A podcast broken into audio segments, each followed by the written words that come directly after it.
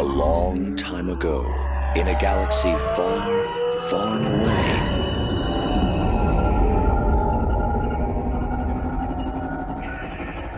You're listening to Star Wars Beyond the Films, the official expanded universe podcast of StarWarsReport.com. There is a great disturbance in the Force. That's right, Whistler. Welcome to episode 258 of Star Wars Beyond the Films, your Star Wars discussion podcast, your podcast of legends as well as canon, your ticket to that galaxy far, far away. Our episodes broadcast on the Star Wars Report website, Second Airborne Division of Podcasts at www.starwarsreport.com.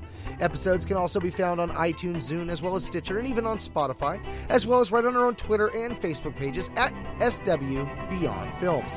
Hey, but enough about how you got here. Let's get this show started. I'm one of your hosts, the defender of the EU, the champion of the multiverse, the bipolar Star Wars fan, Mark Hurlman, and with me, like a precious gemstone sitting around, but there when you need him, the doctor of timelines and a Wookiee-sized Star Wars fan in his own right, our own Dr. Jim Lehane.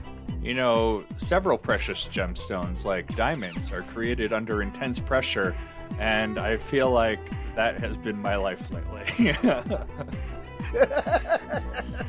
under pressure coming down. Yeah you know that i felt that was that was fitting because we also got that character geode in this and then your background gems and, and awesome cool rocks and stuff. I was like you know jim this is like this is jim's intro. This, yeah, Geo- Geode is um, the undiscovered gem in my life.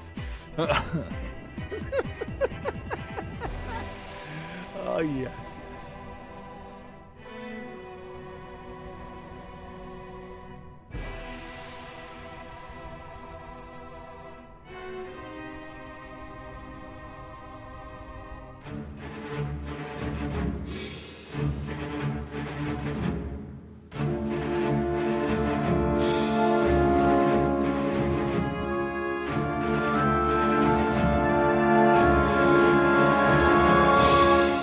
Star Wars Beyond the Films, we ask the tough questions. Questions that have bothered you for a long time, or simple ones that have perplexed you off and on. You ponder about Star Wars, and so do we. This episode, we discuss Claudia Gray's newest addition to the canon Star Wars universe Star Wars The High Republic Into the Dark. Now, before we get too deep into spoiler territory, we'll give you a quick spoiler free rundown. Just be sure to jump off at Tarkin's arrogance.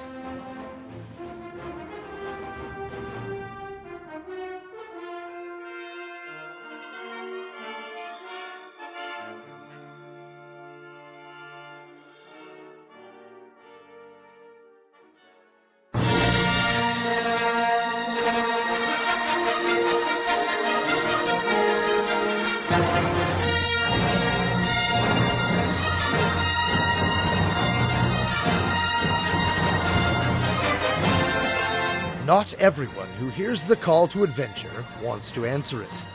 Jedi Padawan Reath Silas loves adventure, reading about it, that is, not living it. Content to spend hours browsing the Jedi archives on Coruscant, Reath dreams of being one of the greatest scholars of the Jedi Order.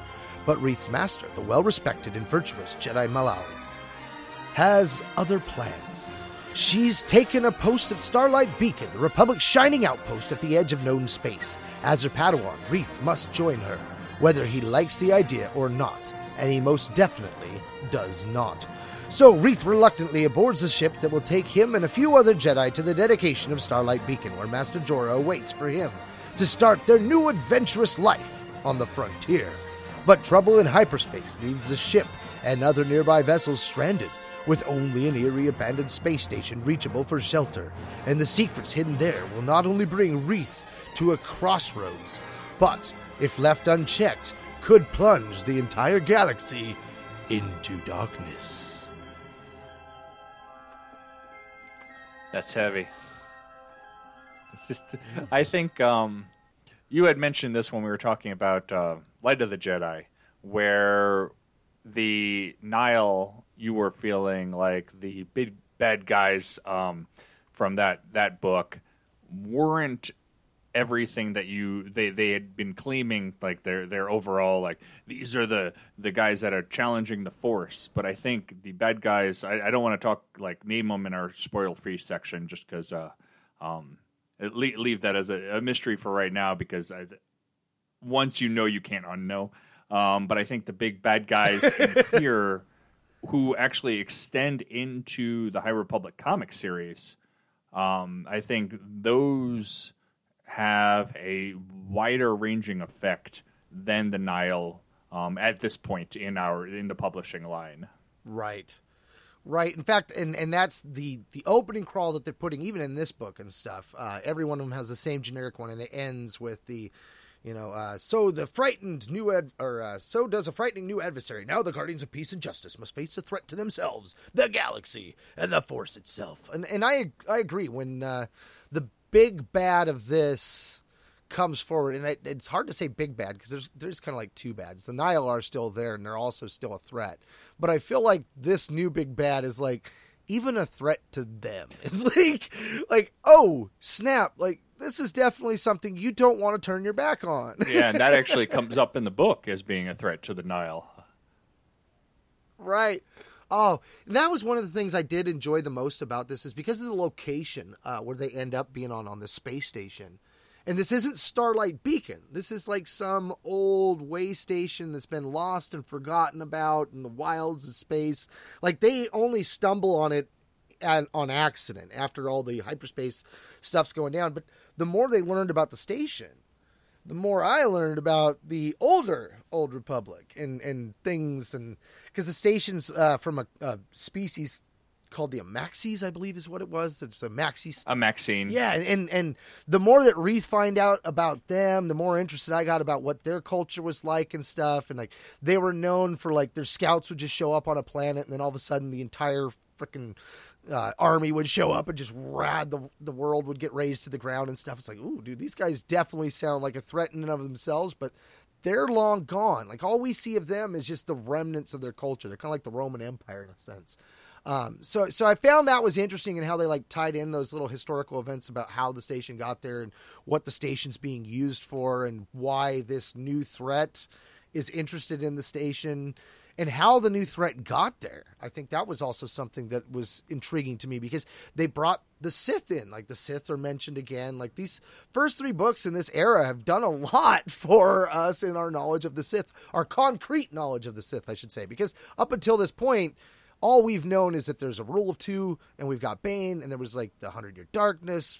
Very vague concepts, but not a lot concrete until now. So I'm, I'm getting a kick out of all those little things they drop into books like this, just subtly off to the side. Yeah, actually, also um, the recent, I guess not the recent, the first book in the Thrawn, uh, the the Thrawn Ascendancy uh, trilogy had a lot to do with the Sith as well. And um, they, well, the book didn't, but they dropped a lot of information about the Sith that we didn't know about, and how the the Chiss were associated with the the Sith at one point. And so, like, it, they they really are like pumping a lot of the the ancient Sith lore back into the new canon. So let's uh, kind of give an overview of where this book falls. So, like you said, this is part of the High Republic series. It is the third book released, where Light of the Light of the Jedi and um, I'm blanking on the name of the the other book, uh, Test of Courage. Yeah, A Test of Courage. Both of those were released in January of this year, 2021. Uh, this book was released one month later. This is the third book in the, the series, and it was marketed as a quote young adult book. But as we know from previous experiences, their young adult books, I think, are more just a way to get around the copyright laws that Del Rey kind of has under adult books. Um, because the, these young adult books really don't feel any different than the adult books from Del Rey. I, I would say that the biggest thing is the weight. Like the book's a little bit smaller than a Del Rey book, but not as small as the young readers or the other young Middle-. Middle like grade. literally like the third step. Yeah. It- it's it, it is they they are but even then like some of them are super long Right. That's where they definitely feel like they're more an adult topic because like you give a kid, you know, even a, a younger teenage kid a bigger thick book, they're like, well, I ain't reading that. Yeah. You're like, them older books that you know the kids get the older ones. They're like, dude, this book is huge. It's gonna be an adventure. yeah so it's like definitely like young adult they seriously mean like older teenager so technically the, the, this is not a ch- children's book in in the least but it um all three of these books were released like i said within a month of each other and they all take place concurrently so light of the jedi or light of the jedi um, spans several weeks' time. Um, they're saying it takes place 200 years before the movie, so they're listing it that that as 232 um, BBY before the Battle of Yavin, um, because Phantom Menace is 32 BBY. So 200 years before the movies, we'll just round it off to then because I don't know why. Um, but Light of the Jedi spends a couple weeks over that time, and we talked about a test of courage takes place at the end of that time where they were going to the dedication of Starlight Beacon. So, test uh, Light of the Jedi um, starts off with the Great Hyperspace Disaster, ends with the dedication of Starlight Beacon.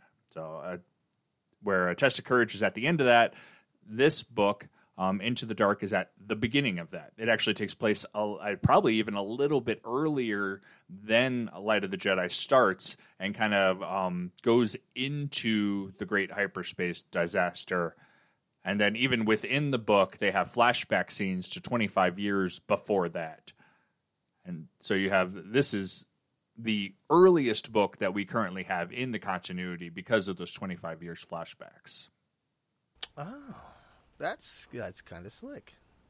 Gotta love a good flashback like that. oh, I'll get into the flashbacks. I have I have lots of thoughts on those. That's a one of my main gripes is those flashbacks in this book.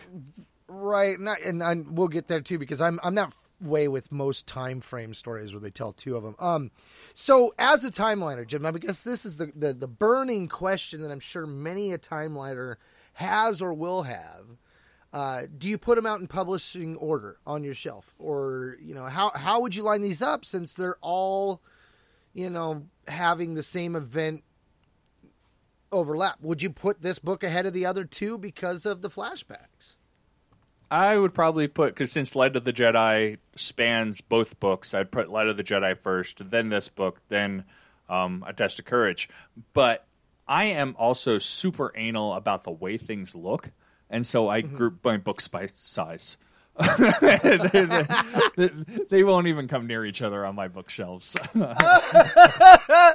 oh, that's that's interesting. The, the more you learn about Jim's uh, timeline in his bookshelf, because um, I, I I just grabbed it off my bookshelf and I had them in the order of Light of the Jedi, then the Test of Courage, then this one, but then as I grabbed this one, I was like, maybe I should slide Test of Courage over. I mean, they do overlap in such a way that you could really and theoretically put them in any order you really want to at this point because it's it's not so much a date that's important th- than it is the event. Uh, I, I think that um, this book doesn't explain the Great Hyperspace Disaster really well at all. It just kind of uses right. it as a backdrop. So it's it, it, you're still under the assumption that you have read Light of the Jedi, or you are at least aware of the events in that book to get into this book. Right, and and what I noticed too was it came to that, like I was questioning, was this actually the same event at first because of the way it was described uh, and and the way that they were questioning, you know, like they seemed to automatically link on to, oh, this must be the legacy run. I'm like, how are you put like? The more I tried to tie that down and figure that out, the more I was starting to pick up a couple little issues with what I kind of feel like it's the interpretation of the various writers on how hyperspace works. Because in the light of the Jedi, they talk about hyperspace being, you know, enclosed little universe bubbles that each ship's in. And yet then we want shows like the Clone Wars and Rebels and all these other things and even the Mandalorian and we're seeing ships in one long hyperspace tube flying right next to each other. They're not in their own little bubbles like so like I feel like the description that Charles Soule gave us was I feel like his is wrong. Like the way he interpreted hyperspace and how it was presented in that book just doesn't quite line up with everything we've ever gotten from other mediums, right? So then when we yeah. get to this one and the way it's described, it's like it just doesn't line up with the way his was described. So I'm like, is this the same thing? And then the way that like the nav computers shut down, like it, it was so weird because I knew of what was going on in Light of the Jedi. I kind of started to put two and two together. But I think if I were to read this first with no information, I'd probably be a lot more confused because they don't really explain why the nav computer shut down until you get the message from the government explaining what's going on. But it's like, how in the hell is the, the nav computers basically how is the engine of your ship tied to a government decision to shut down the freeways like that was like my brain was trying to wrap around that like that makes no sense whatsoever or Yeah. scary if so Yeah, it's definitely one of the more interesting parts of this book is the way that they treat hyperspace. Like instead of like what you think of hyperspace is it's a faster than light travel system. If you wanted to stop your vehicle, you can like if you're driving on the highway and you wanted to stop your vehicle on the highway, yes, you would have impact to the cars around you, but if like you can stop that's not the case in like hyperspace apparently like hyperspace you can't stop you can only get off at designated exits and and that i found like the the interesting thing is like it, seemed like a storytelling device to get a bunch of ships together at this out of the way station like how else would all these ships like say they were all traveling through hyperspace if they just stopped and kind of dropped out of hyperspace you would you would think that they'd be in their real world equivalent to the hyperspace locations, but they aren't, is they all got funneled out into this one location because they all had to get off at the same exit, essentially. Yeah, and it was definitely that's not how I had always originally seen hyperspace. Like I think of uh was the Heir to the Empire when uh, Luke got stranded out in the middle of space and he was you know the X-wings down and you're like how is he going to get out there's like not a star around him and he just kind of like reached out to the force and then Mara Jade was like oh we'll just drop the wild card right here and hey look there's an X-wing. Like so I was thinking like that immediately like oh man they are so host and then there's the aspect of this is pushed off onto him as like you know just kind of hunker down you're going to be here for a while but they never really get a time frame. Like could you imagine if this event would have taken like two years? Like how many people would have just died because they just didn't have the food or you know near any planet or anything? Like they all got lucky that there happened to be a space station where they all got dropped off or they'd have been really hosed. Well, that, yeah, that was like one of the things that comes up in the book is uh, why are we here? Why is there an exit here? It's like you know when you're driving through the middle of nowhere and you drive by an exit that just says ranch. It's like one of those. It's like why is there an exit here? Like who gets off? I the other thing that I really enjoyed about this book throughout the book, we play up on a little bit of force philosophy, um, and it was cool because it felt like a type of force philosophy that we haven't seen since the New Jedi Order with Jacen and Vergere, Vergere, however you say her name, um, the Jedi from the Old Republic that went and joined the Vong and kind of got twisted and came back and kind of twisted Jacen a little bit with her. There is no dark side.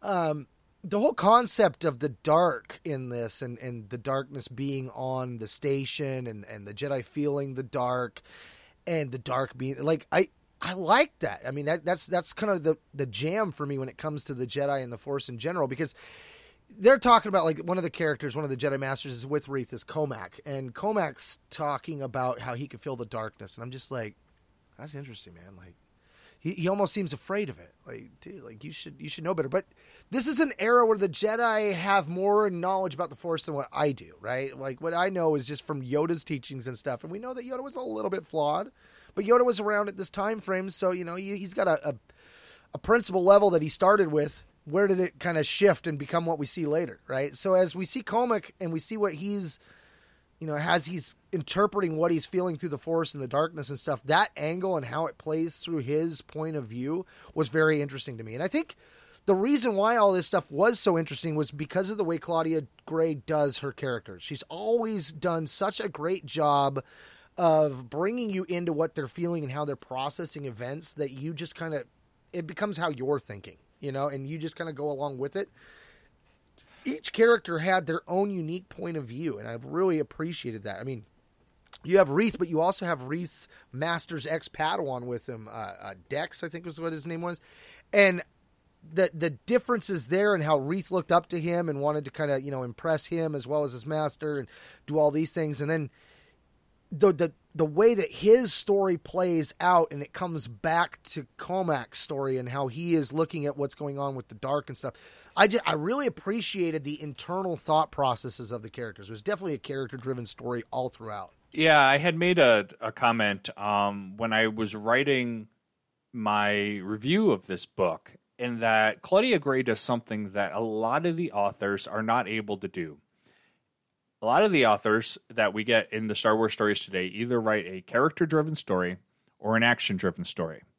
And a lot of them are great at what they do. That, like they they come across the stories are great, but Claudia Gray has a way of combining those. Like not only is this a character driven story, it is also an action driven story, and she does absolutely fantastic at that. Her characters are great, just as you were saying. Like they're intriguing, but they're also the the plot as moving through this action event is absolutely fantastic. I do have some issues with the plot, as we'll get into, um, but generally, I this is so far my favorite of the the three books that have come out, and all of the characters there really, I kind of see it as um, I, I I don't remember exactly where I had heard this before, but kind of like a bus, a city bus, like where everybody is coming from different directions. You everybody has a different story on this bus, but they all come together at this one location at this one time.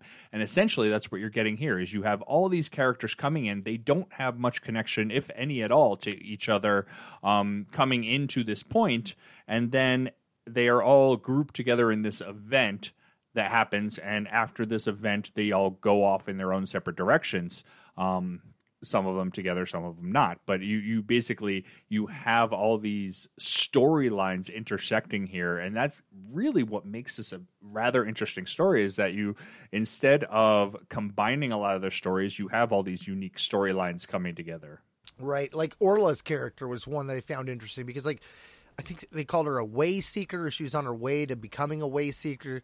And I recall like I think Emery was also a way seeker, had talents of that, but the way that hers was described was definitely different than the way he was described. So I almost was like maybe somebody used the wrong word for Emery. Like maybe he was more like a pathfinder or something. I don't know, but uh, I, I enjoyed the idea that she was kind of like a rogue character in a sense. Like she was going to go off and do her own thing and kind of disassociate herself from the Jedi Temple and the Order, and yet doing it in a way that was okay. Um, it was kind of almost like getting her GED, and everyone's like, "Yeah, we're we're going to qualify. That is good enough." and it's a degree. We will we will count that. but it's also getting her GAD, GED in a school that she absolutely does not agree with whatsoever. Right, right. And and I was what that was probably the interesting thing about her and Cohmac that also irritated me about the two time frames because like in the two time frames we have the the current moment what's going on Cohmac and her are adults you know they're kind of the ones in charge of the group and then we go to flashbacks and it's kind of like their first mission and you know you're trying to find out where they're going and what they're doing and it's like you could tell whatever happened on that first mission impacted them in their adult lives, but we don't get to the hows until the very end of the book. And, And I- even then, it's a Right. stretch to include it in this story. Right. I and, and I haven't had a chance to reread it, but I'm like, I almost think the story would be better served had I had that information from the start. Uh, eh, eh, well, if we're getting there um, now, that was one of my biggest criticisms of this book is that all those flashbacks of 25 years ago, you can take all of those out of this book.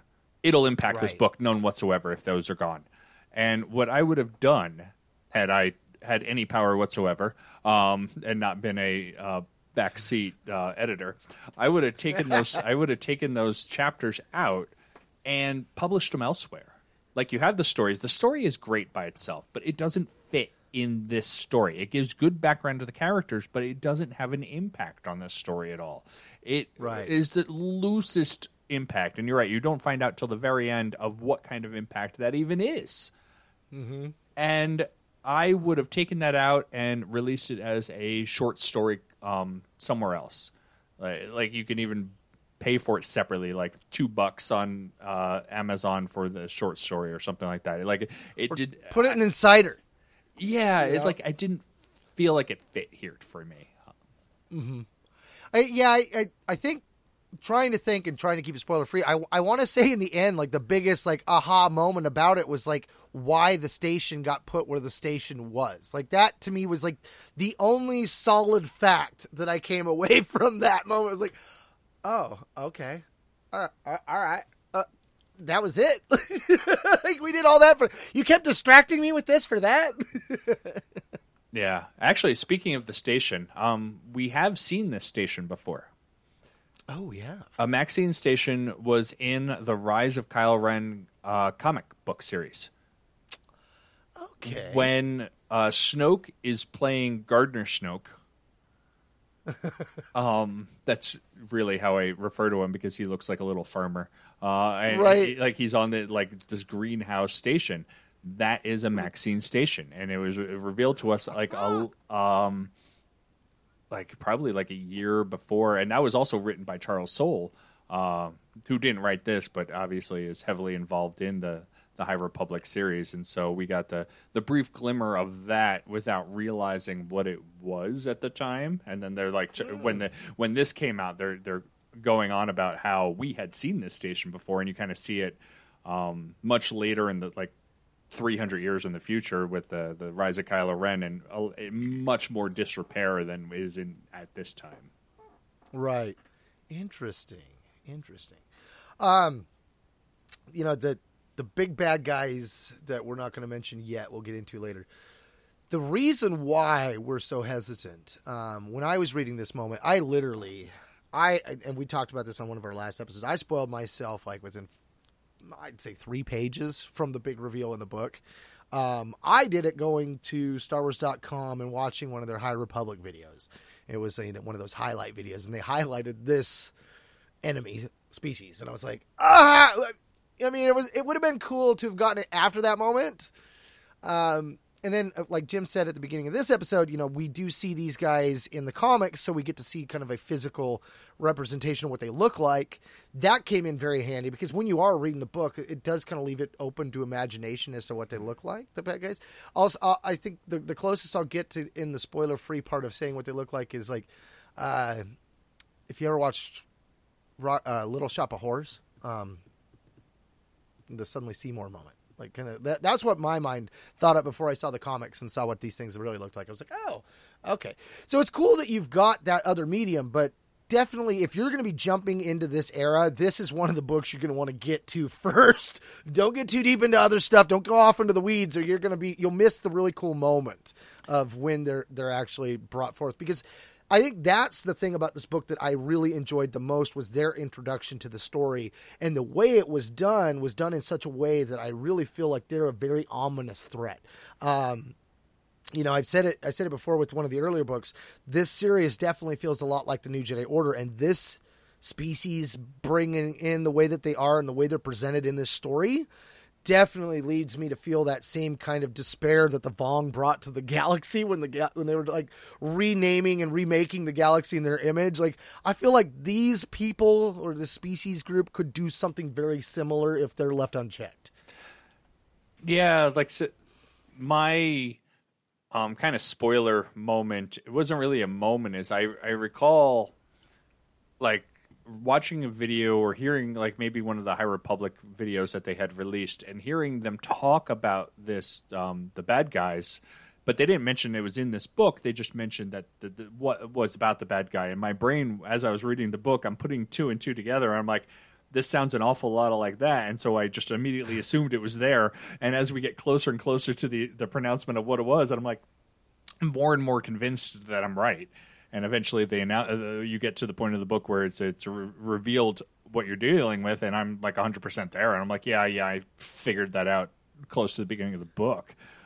like you, you, you basically your PR PR department completely spoiled it for me, um, which was annoying at the time. I would have liked to have been more surprised at it. I don't know if I would have figured it out or not had I not already known. But um, yeah, at the end of the book, it seems like everything is done. Like the bad guys are contained, everything is set in stone. Like you don't need to worry about this anymore. And then you go into the comic series and you realize that like it's the same characters or same same species, and you're like, well, clearly that wasn't contained, and uh, apparently there was a back door open somewhere. And so that yeah, like reading the comic series after these books, um, especially since the comic series take place kind of starting at the same time as the books, but really they extend on into the the future. Um, I'm assuming bridging the gap between these books and the next set of books that are coming out in a couple months.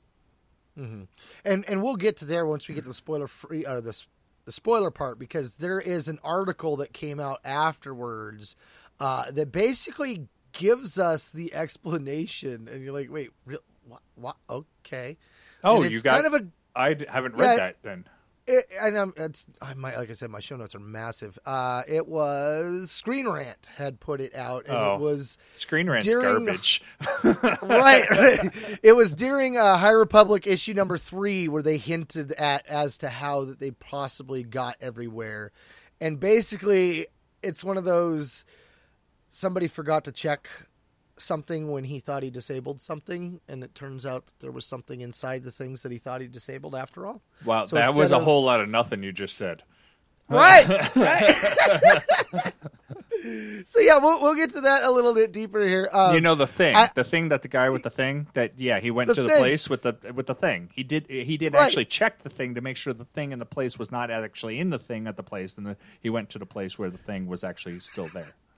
And and that's how it worked with the darkness. You know, they felt the darkness, and they needed they needed to do something about the darkness. And then when they did something about the darkness, it turned out that their darkness was actually light, and they released even more darkness. And you're like, wait, what the? But that was a cool moment. I mean, you have to know what I'm talking about to really get the thrill out of it. But uh, so I guess what we're saying is, uh, I think we're done with spoiler free stuff. It's time to jump into the nitty gritty, right? I, let's do it. All right. We've analysed their attack, sir, and there are spoilers. Should I have your ship standing by? Evacuate? In our moment of triumph? I think you overestimate their chances. Now consider that your spoiler warning, Beyonders and Sentients of all ages, because here we go on another adventure beyond the films. Oh, yes, the good stuff. All right, guys, so, you know, let's just name the, the big bad in the room here, okay? They're called the Dengar. Um, Drengir. Drengir, Drengir, Drengir, Dengir. Yeah, you know, you know, it's Star Wars. So if you get the vowel wrong the first time, you fix it on the third. Uh, so these guys were pretty gnarly, and what I think I like the most about them is like when we were first introduced to them, it, it's that presence. You know, they they just feel the darkness, and they don't realize the Jedi that have entered the station. They, they don't realize they're like literally walking through basically an army of these guys. Um, what we find out later is that it took Jedi and Sith, or or or the Sith in this case, the Sith are the ones that stopped them. They put them in like a, a freeze. They like locked them in their plant form without any of their cognitive motions. So they're just basically plants. And the Jedi are feeling the darkness that they represent. So I thought that was kind of cool. It's like at the moment they're a natural thing, and yet they're still putting out an evil that the Jedi are able to feel. And they see these statues, and they're like, "Oh, well, that's the darkness. We'll just we'll take it back to Coruscant and we'll fix it." Well, you know, if you've been paying attention to the stuff we've gotten from the Jedi and the Coruscant and the temple and everything, we know that the temple's built on a Sith, uh, uh, old Sith academy. There's a place that they take all these artifacts down to the bottom and they kind of like cleanse its aura, kind of thing. And they do this moment with these statues.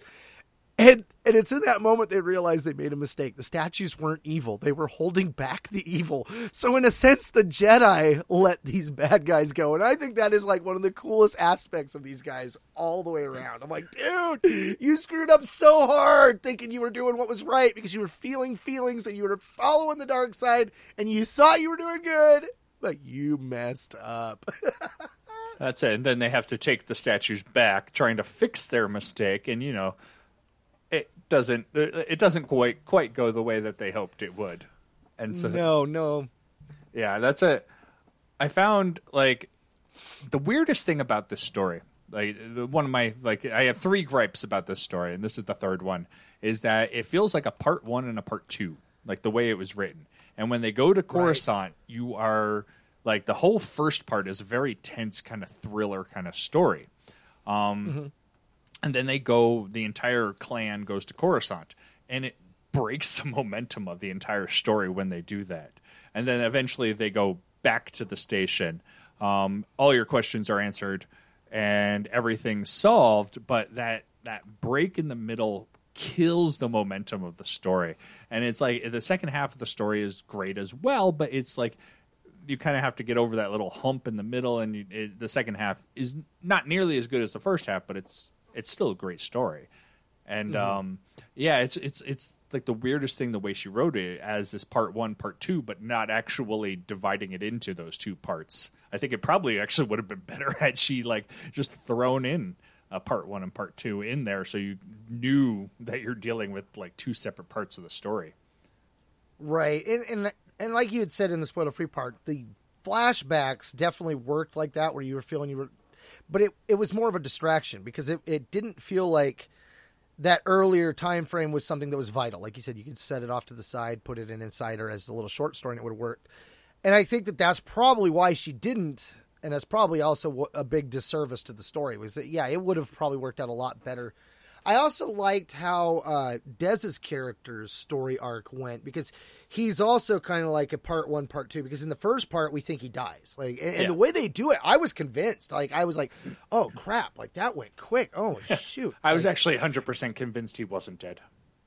Oh, you you didn't buy it at all. You Nope, were like, not no, at all. no.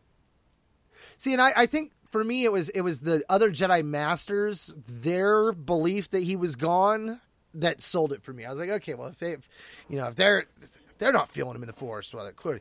But I think though that there was a character there in the background the whole time that probably leaned closer to why you saw it that I didn't. Because if the Jedi were really paying attention to life signatures, then Geode would have been a lot more interesting character. Because Geode's a character that was brought in with this group of pilots that were piloting the Jedi to their location. He was kind of like the co-pilot. He's a rock, and he don't move, and yet he does move when he needs to move, and he doesn't talk, and yet like Chewbacca, everybody knows what he's saying, and yet I kept waiting for a moment, and we did get it in the second half where one of the Jedi actually looked at him in the Force. It was Reath, and Reath finally recognized him for what he was. But all the way up in that moment, I was just like, you know, they're dealing with the concept of the dark, the light, and what the people are feeling, and things that are alive, and I'm like, Geode's is perfect example. You know, because like when Yoda teaches Luke about the Force, he's like, "Oh, there's the Force, there's everything, the ship, the rock, the ship and the rock aren't alive, so why are the Force going through them?" I mean, that was always something that when Yoda presented that, I was always like, "That's weird." Like the whole living Force, unifying Force, and then you had Geode sitting here, and I'm like, "Oh, well, here's a perfect opportunity for them to like examine him in the Force and kind of like you know explore these Force philosophies a little bit more." And yet they they didn't. They skipped right over that. I was They like, huh. they kind of wrote him off. They really did. I mean, and what's funny too is like like he became a splash across Twitter and the social media feeds because like at the same time this book was out, they were dropping the little pictures like they did with uh, Alphabet Squad. Like here's a character, here's a character, and then they showed Geode and they're like, here's a rock, and everyone's like, people were just tro- trolling the heck out of it for that. I don't think like, they ever "Oh." released a picture of Geode. I think that was a fan made picture. Was it a fan made one? I'm almost Okay, positive that it was. Um, Oh, I would have liked to see a, a, an official representation, but the like the the so the the vessel that they fly on, um, and I'm calling it the vessel uh, because that's the name of the ship. They actually called it the vessel, and like I think the crew of the vessel is some of my favorite in this book because they are some of the most unique characters we've gotten. Um, we have the captain of the vessel, Captain uh, Captain Leox. And Leox is essentially a bead-wearing asexual hippie who is modeled after 1990s Matthew McConaughey. Like by the the author herself, uh, Claudia Gray has stated that she modeled it after um, Matthew McConaughey. And I listened to the audiobook on this, and the audio, um, the the narrator actually was giving you the Matthew McConaughey accent. That Yes! I'm like, as soon as I'm listening to this, I'm like, wait, this is the character that's modeled after Matthew McConaughey. Like, not even like putting the two together and then realizing I'm like, oh, eh, like after I put all the pieces together, I'm like, it totally is. And then you look at a picture of this character. Um, this they've actually released a, a model of the character, and it is totally 1990s Matthew McConaughey. Um, I, I like Captain Leox is absolutely fantastic, and then Affie, um, who is essentially the co-pilot, um, also like the Byne Guild, the shipping representative for this the the the ship, but also like the daughter of the entire this massive conglomerate. And then again, you have Geode, and the way they talk to Geode, it's like you don't know if you're in on the joke or you are the joke because they'll constantly be talking to Geode. Geode won't do anything or say anything, and then they'll respond. Like like Geode, like I think we should do this. Nothing, and then they'll laugh and like, "Ha, you're right. That's great." Um, and like all the the Jedi are sitting back and going, "Are we the joke? Are we like I don't understand like like what that what's happening here?" And it goes on through the entire book, and Right. even the like people reading the story don't know if you are the joke or you're in on the joke until eventually at one point, like Geode moves, but you never see Geo move. Geo just uh, basically appears in different places, like like you just missed him moving. Yeah, he's like the angels from Doctor Who. Yeah, like I don't know. Somehow Claudia Gray made this like one of the best characters in Star Wars. Just like this sentient rock, but you don't never you're never quite sure what you're dealing with. yeah, like like they're at the end. Well, yes, unless of course I could convince your navigator friend to join me. Geode stood nearby, his silence his only reply. He'd been willing to look over ships with her, but Orla already knew his loyalty was to Leox. and he actually saves Reath at one point. And like when I read that, like I had to go back because I didn't realize what was going on until all of a sudden it was like then he's like he looks up and it was Geode. It's like oh oh oh that was oh that was slick. Okay, all right. Yeah, like uh, Reath is about to get sucked out of an airlock. And Yeah. literally, there's nothing to save him. He lost his grip on what he had. He was literally flying through the air, about to be sucked in the airlock, and he slams into something that wasn't there before. And he realized that it was Geode. And, like, clearly Geode had to move because he was on the ship, and now he's not on the ship. And it, it's, ah, it, it, it's just so hilarious. Like, because as you're reading it, you're like, is this a character? Or is this just a rock in the corner? right right and of course you know lux or leox however you want to say him he's constantly going on about the merits that geode has and you're just like but does he like we just don't know I also liked Affie Hollow. Uh, she's a connection between the vessel ship, the crew, and the Byne Guild, which we Byne Byne Guild. We learn a lot more about them because I mean we find out that the Legacy Run was part of that guild. Um, so you know there's a lot going on there. That as this story progresses, I feel like we're going to come back to a lot of these aspects. Affie, especially, I feel like is going to be a character that we're going to see more. Um, but she has some great moments because, like, she asked Reath to describe the Jedi in two sentences or, or less. His reply back is like, "Those two sentences might be really long." and I and this is the young adult part because she comes back like after he tells her some of the rules and stuff. She's like, "So that means no sex? No sex? Okay." like, there we go. These young adult books bringing up the S word, like they're all about it. Uh, it's a, geared towards teenagers, so um, yeah, that's a, that's the, the mindset. Yeah, oh, I was going to say, I think Affie is a fantastic addition to the story because she's not a Jedi. She's not affiliated with the Jedi. She doesn't really even care about the Jedi. Like she has the conversations, but she is not like it doesn't impact her whatsoever. She has her own storyline in this entire book, and it fits. Like her storyline fits with the Jedi storyline, but it is completely separate. And basically, she is trying to figure out if her mother, who um, runs the Byne Guild, um, is using forced labor on the other ships, and like they're finding out that the Maxine station apparently is like a, a waypoint, like a secret waypoint that the Byne Guild is using, um, or at least that's what it seems like. And her parents somehow got caught up all in all of this, and eventually ended up dead. And so she is on this mission to try to figure out what happened to her parents and what is going on in the Byne Guild that she is theoretically going to inherit. And the only way she's going to inherit this from her mother is if she kind of lets this let sleeping dogs lie. Um, and that is something that she's not willing to do. And so like her her own path through this book is absolutely fantastic, and I I love it that it's not an entirely Jedi centric story. Right. And there at the end with her story arc, I wasn't sure she was going to stick with her convictions. I mean, Claudia Gray goes into her head enough that her doubt started to make me doubt. and there at the end she actually she does do the right thing she does report everything and stuff and so for her character moving forward into the next books because I, I, I don't know which of them but she does come back in one of the next books that are coming out in the next six months or so um, but I, i'm definitely curious as to where it puts her i mean she's poised to take over and she's also poised to make some changes for the better um, so I'm curious to see how she moves forward and how that's going to impact things. Because there's definitely this feeling like things are coming back around with stuff. Like nothing's being just tossed out there and left. Like the Nihil showing back up in this case. Like, like even the way the Nihil work out. Like there are some characters that we think are just fellow refugees that turn out to be Nihil uh, not wearing their masks and their normal garb. No one realizes that they were the Nihil until we get to the second half of the book. And then there's an aspect of vengeance for Reath because Reath's like, the, the fact that he was bamboozled, like he's kind of pissed off about this. Like, shall I get some Jedi justice? And I'm like, dude, you're kind of like bordering on some dark places here.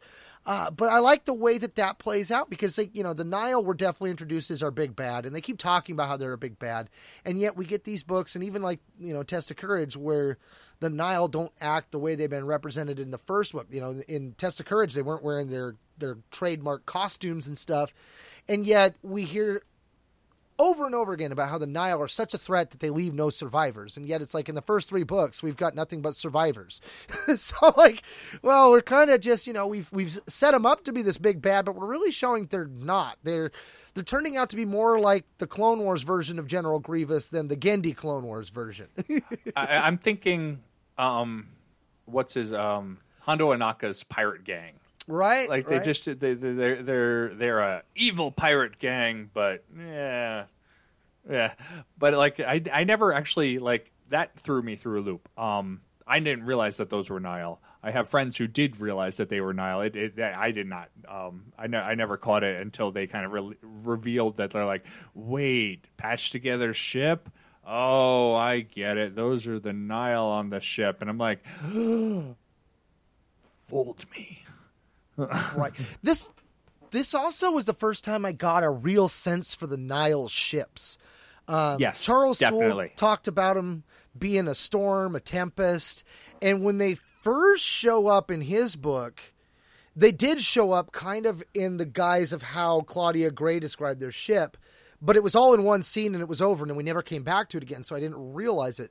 But in this one, it's it's almost like the best sense of of what their ships look like in my mind was more like a Borg cube compiled of other Borg cubes. Like it was just a com- a bunch of different ships that were retooled and repurposed to be one big one and they could kind of come off at different types and stuff and it definitely adds some strategy for when you go up against the Nihil because you could be competing against one big ship that turns into 52 um, so I, I thought that was interesting but I never picked that up in either of the first two books that came out it wasn't until this one I was like oh, oh okay well that's definitely different Yeah, and that they um they basically like even their one ship is a piecemealed um, conglomeration of other ships from the essentially the species that they conquered. Um, they'll take like the engines of one, they'll take the cockpit of another, take the the like you have this amalgamation that looks like it's barely functional.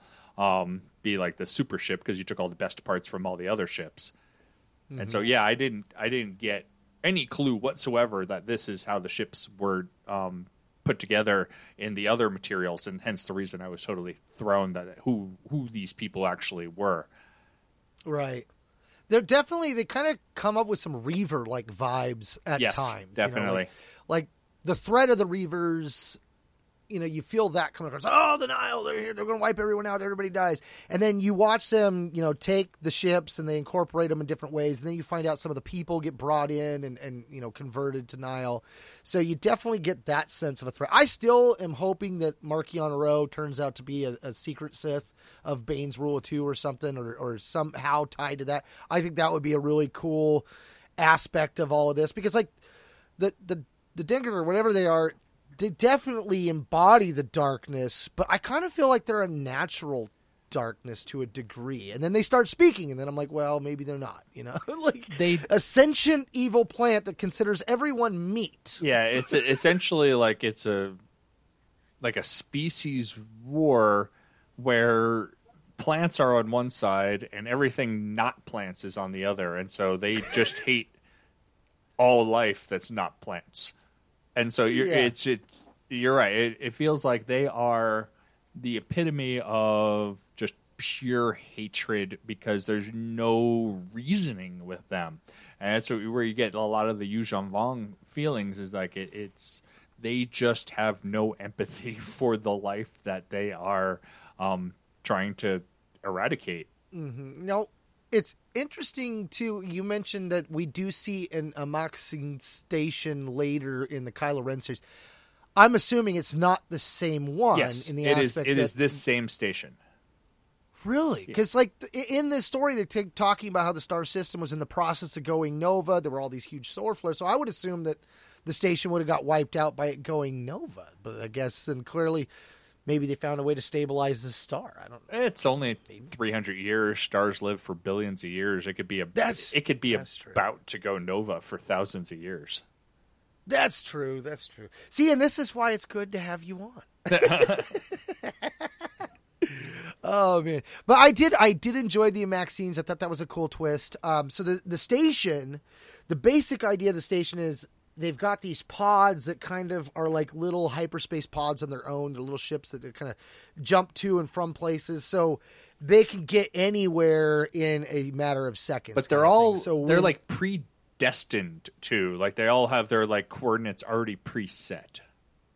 Right, which gets back to you know I I feel like they're changing the way that we're supposed to be interpreting how hyperspace works. Like it definitely felt like originally when Star Trek did its thing, and then Star Wars came in and they're like, well, we're not going to do it like warp drive.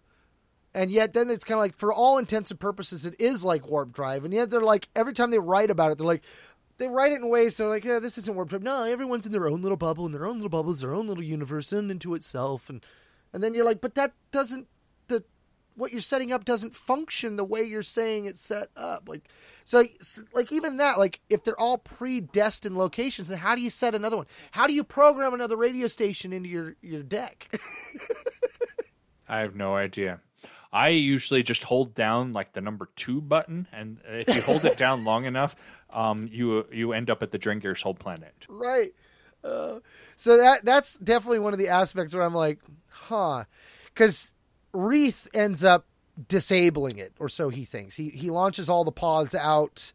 Well, and see, and even then, he was able to alter the degrees off by a little bit. So his hope was that they wouldn't land on the planet; that they would land in orbit of the planet or something, and and be off. And then he wasn't going to recall. Okay, them. yeah, I do remember. Well- okay, it's it's been a couple months since I read it, so I think you're right. I think it's they're preset at the Amaxine station of where they go, right.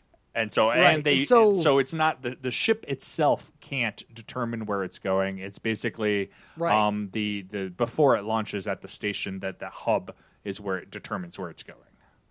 Right. Now, in the uh, third issue of the High Republic comic, that's the article Screen Rant was talking about. So they were implying that when Reath launched the pods, he wasn't paying attention to what was in said pods, and he launched the pods with some seeds in them. Uh, we find out that uh, it, was actually George Mann's Dark Legends. Yes, that's Uh, what we talked about that copy. before. How um, somebody had a, a seed and Mm-hmm. basically ended up in uh, on Batu with the seed, and um, all hell broke loose. Yeah, so Dark Legends, it says it suggests that the Den, uh, Drengir seeds can grow almost overnight in fertile soil, drawing all the nutrients into themselves and killing the crops. So the theory here is, is that Reath didn't look and launch seeds. But see, even that doesn't quite make sense because he made sure that none of those pods were going to land on any of the planets that were going to be in space. So, like, I kind of feel like what ends up happening is so we find out Dez didn't die. Dez got transported to a planet that the Drengir are on or their original home planet. We don't know for sure. Uh, they're still sitting there waiting for the original group that they sent to the station to come back so they could continue their conquest, but that group never came back. They're literally sitting at their desks, um, just r- like wrapping their uh, their fingers on the desk for hundreds, maybe thousands of years, going. I don't think they're coming back. Right, right. the patience of a plant, man. Uh, so when when he gets there, when Reath shows up, finds out Dez isn't dead. Uh, they've been torturing Dez. So they've almost broke Dez. Very much reminded me of like the worst Skitter moment uh, from the New Jedi Order. Uh, Dez ends up attacking Reath at first. Like he's so out of it. Like they po- like we find out that their vines can create poisons, um, so they can do things like that. There's definitely some interesting aspects to them as a villain. Have you read the High Republic? Um, not the High Republic Adventures, the High Republic comic series from Marvel. Not yet. I, I only read the first issue with Sskeer and uh, uh, oh gosh, what in the heck is her name? Um, S- Stellas, Stias, Creve, Keeve Trennis, Trennis, Trennis. She like tennis. Uh, yeah, Keeve Trennis and and and Sskeer. Yeah. I only read that first issue. So, um, basically, they they they come in contact with the Drengir on another planet, um, similar to the George Mann story. Um, but these basically they the Drengir release spores, and they can either um, when they come in contact with uh, what they call meat, um, they can either consume the meat as their um, food, or they can control the meat.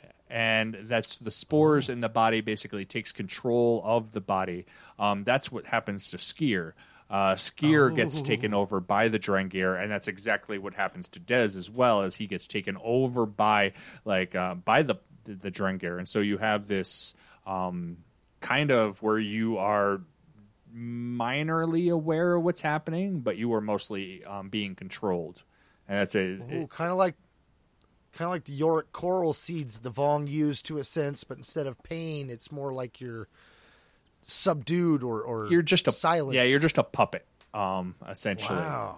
And so that's a that's like what happened to Dez. Exactly what's happening to Sskeer in the in the comic series. And so uh, it's interesting parallels to kind of see that both um, the the comic series right by Cavan, written by Cavan Scott, um, Mm-hmm. and so they're really in line with what they're thinking of that these things are working together, except for maybe the hyperspace issues. But I think it's mostly different interpretations of different mm-hmm. things that is just they're so it's so convoluted to begin with that it's just getting a mush in the process. Right, and that's definitely one of those things. Like as this goes, this could end up starting to splinter the cohesiveness of it all, as each interpretation kind of doesn't line up with the last one. Um, I, I definitely got the feeling at first before I, I saw anything about the screen rant saying that there were seeds.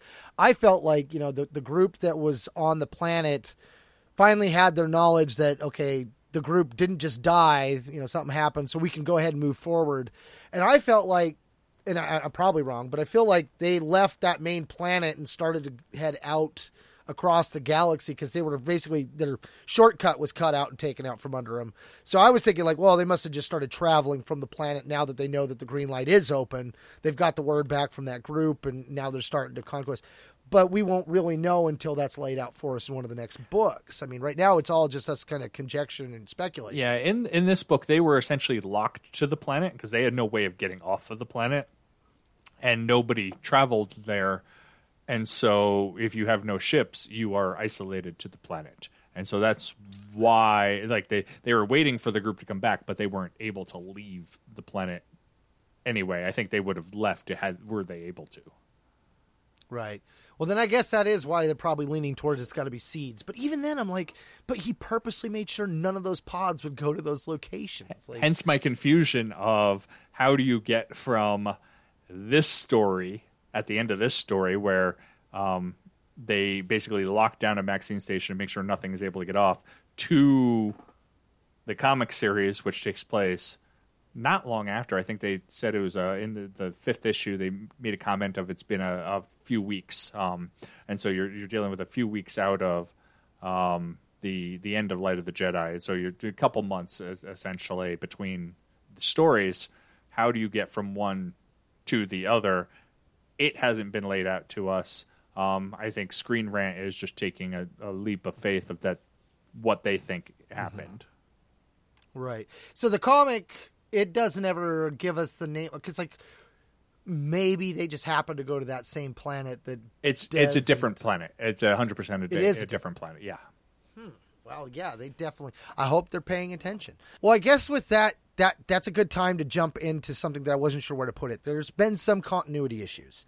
Um, I didn't realize this. I was only on uh, the Wikipedia thing looking up one of the names of a character, and I come across a whole little four little ticks off here on continuity, and I'm like, wait, what's this? And the more I looked, I'm like, huh, interesting. You know how we had that great, you know, conversation about how oh they're doing like the New Jedi Order, and all the authors are getting together having a story group and all this. Well, we're starting to see some cracks. Uh, so in the prologue, Jora Malli's Montrals are described as streaming behind her when the airspeeder is uh, she's in goes into a dive. She's Togruta, and her lekku are what are actually being described. Uh, so they call them differently. That doesn't seem like a big I'm, deal I'm, to me. uh, you're you're picking your nits with that one. right. Uh, her lightsaber also described as having a blue blade. Then it was white. I'm She's also there. she's also barely in this book. Like Right. she's like in the first Um, two chapters, and then she's killed off screen. Right. Uh, when he overhears Reath Silas and Dez Rydan discussing Padawan braids, which I thought was kind of cool because not everyone had to wear Padawan braids, uh, Cohmac Vitus thinks of himself that he will not require his next apprentice to wear one, implying that he has had apprentice before. However, when he agrees to take Reath as his Padawan near the end of the book, Vitus says that Reath is his first apprentice. I missed that one. Uh, Jedi Master Adampo described as a male. However, the character was female in Light of the Jedi. I didn't catch that. Light of the Jedi was later changed, confirming that Appa was male. That's probably why they probably fixed it. Uh, and then Jedi Master Rosanson was described as a woman. However, the character is said to be a male. So those are all tiny, but it's just a, a again the aspect of one author not quite understanding all the little details. And these are all little. None of these are big. None of these are smoking gun like say Bad Batch. And they're not even major they're not major characters like they're you're looking at background characters barely mentioned Right. um and it could it could be even just like typos right. like i i, I meant to put one thing and it just came out as another yeah i knew i knew this person was um female that was just an accident Right. like it like it's not like you completely built a story around the character Right. and had it be a um a uh Devaronian as opposed to a Drengir Right. Right. I mean, even like as far as even smaller continuity errors, this isn't even on the level of what I would say Bad Batch this episode one did for Kanan the Last Padawan. oh god I mean, that's uh, there there are other things that are definitely like why like like those. When I saw it at first, I was like, uh oh, there's there's a paragraph of continuity here. This can't be good. These are all real small. Um, they are indicators though that they definitely want to pay more attention, and it does kind of lead me to suspect that we might be seeing some of these kind of continuity glitches with hyperspace travel. Um, but I, I think it all comes down to interpretation from each of these different authors on what they're getting out of those meetings. I mean, all of these just seem like little tiny things. Like, oh, he just he just misunderstood something. Yeah, nothing. There's nothing in there that would make me question the story group. Like I've seen people rant and rave online about stupid little things like that, but really, like you can get different versions of events from two people that were in the event. Like like little things like, "Oh, I didn't realize the cop was a woman. I thought it was a man." And like the, "Oh, you're yeah, like that sort of thing." Right. Like if you were literally there. Um and so I that means nothing. Uh, the Bad Batch issue is um, completely inexcusable. Uh, like that's a completely separate issue, but um, I have severe problems with that one. but that's uh, that's because I feel like Dave Filoni signed off on the the storyline to begin with in the um, comic series, and then decided that he wanted to allow it to be changed then later. Right, right. Man, there. I I gotta admit, one of my favorite moments in the entire book was when the Jedi brought the statues back to Coruscant, uh, and they went through the entire moment of breaking uh, the the curse or whatever it was on it. it says. Uh, The breaking of deep trance felt to Orla like surfacing from black waters, breath and light pouring over her. Although her eyes had been open, she had not been seeing her surroundings or really anything, only connecting herself more profoundly to the other Jedi in the circle. They all exchanged glances as they, turned towards each other, their movements in perfect sync. Orla still retained control of her own mind and body. They had not pulled consciousness completely, but they had reached a state of harmony that allowed them to mirror not only motion, but also thought and intent. This would give them the best possible chance of combating whatever evil was about to be set free. As one, they raised their hands, perceived anew the warm intensity of the force containment, and extinguished it. The Shrine in the Depths, that's the name of the, the location in the temple they're at. The Shrine in the Depths did not fall dark, but everything suddenly seemed dimmer. No, she realized, just cooler. Even if the warmth of the containment had been an illusion, illusions had their own strength. She didn't understand what the chamber now seemed to be empty. Nothing more. The only emanations of the Force came from her fellow Jedi. Did it dissipate into the virgins already? Orla asked. Confusion was weakening their shared bond. Or is it still present, lying in wait? Nothing's here. Gicto's eyes widened as she took it in. Nothing is trapped here. Nothing ever was. That's impossible, Master Mirabelle said. We shared your memories of the Amaxine station. The darkness you sensed there. That raw power. It was very real. And what about the warnings we received? Orla interjected. The visions. I fear we may have misinterpreted the warnings. Cohmac walked up to the jeweled insect idol. Perhaps these were not used to contain the dark side. I think instead they were used to. to dampen it, to hold it in place.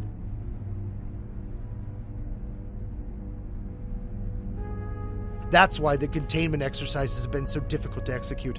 They were overlapping with their original purposes, ultimately undoing them. Explain in really simple terms for those of us not fluent in ancient force archaeology, Orla said. These statues weren't holding the dark side within themselves, they were holding the dark side on the Amaxine station, keeping it imprisoned there, attempting to warn us of it. Cohmac put one hand to his chest as if import of his own words suck in. So when we removed the statues, we didn't just remove the darkness, Orla finished. We set it free.